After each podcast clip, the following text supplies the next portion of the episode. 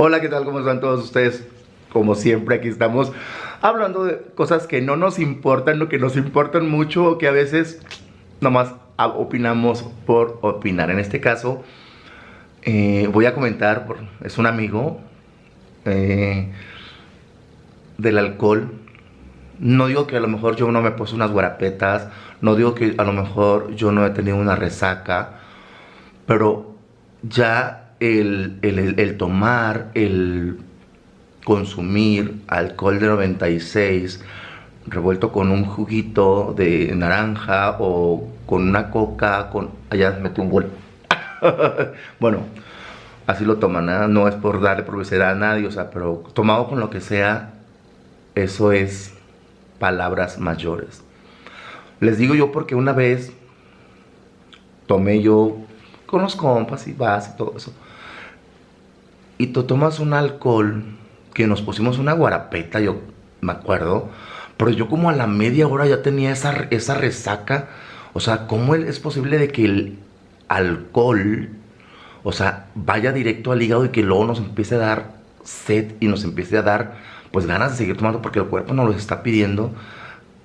Pero no voy a eso, todo lo que pueda generar el alcohol o, lo que hacemos en nuestras guarapetas, ¿no?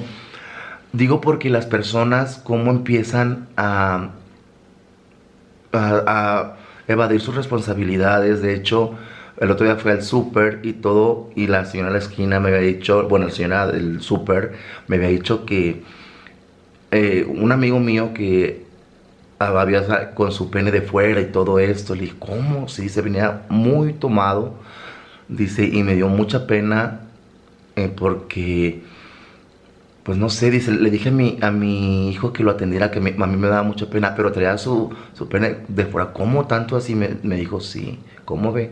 Le dijo, déjame platico con él. No lo he visto, pero digo, a tal grado puede llegar ese alcohol.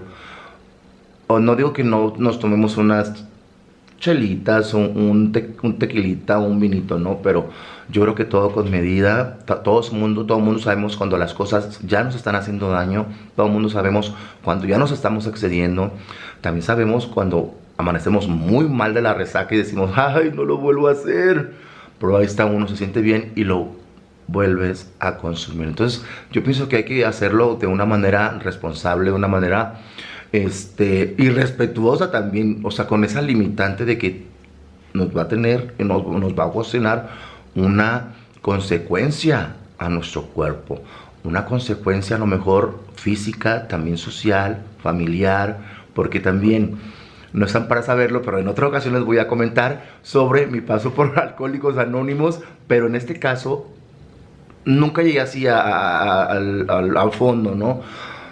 Pero Hablando de las personas que, consumen el alcohol de 96, que para mí merecen un respeto, digo, ¿qué pensarán? ¿O, por qué se van tanto? ¿Sentirán la necesidad? a veces eh, todo eh, cae en lo emocional porque no sabemos cómo este, manejar nuestras emociones, pero cae en eso y créanme que se ha muerto muchísimas personas de hecho, se murió hace poquito un conocido del bar y todo de cirrosis y son muchas las personas que se han ido por eso. Ojalá y no nos pase, ojalá no nos, este, ¿cómo se puede decir? Que no caigamos en eso, o que no se nos haga vicio más bien, o tan solo necesidad de nuestro cuerpo, porque eso ha de ser muy, muy fuerte.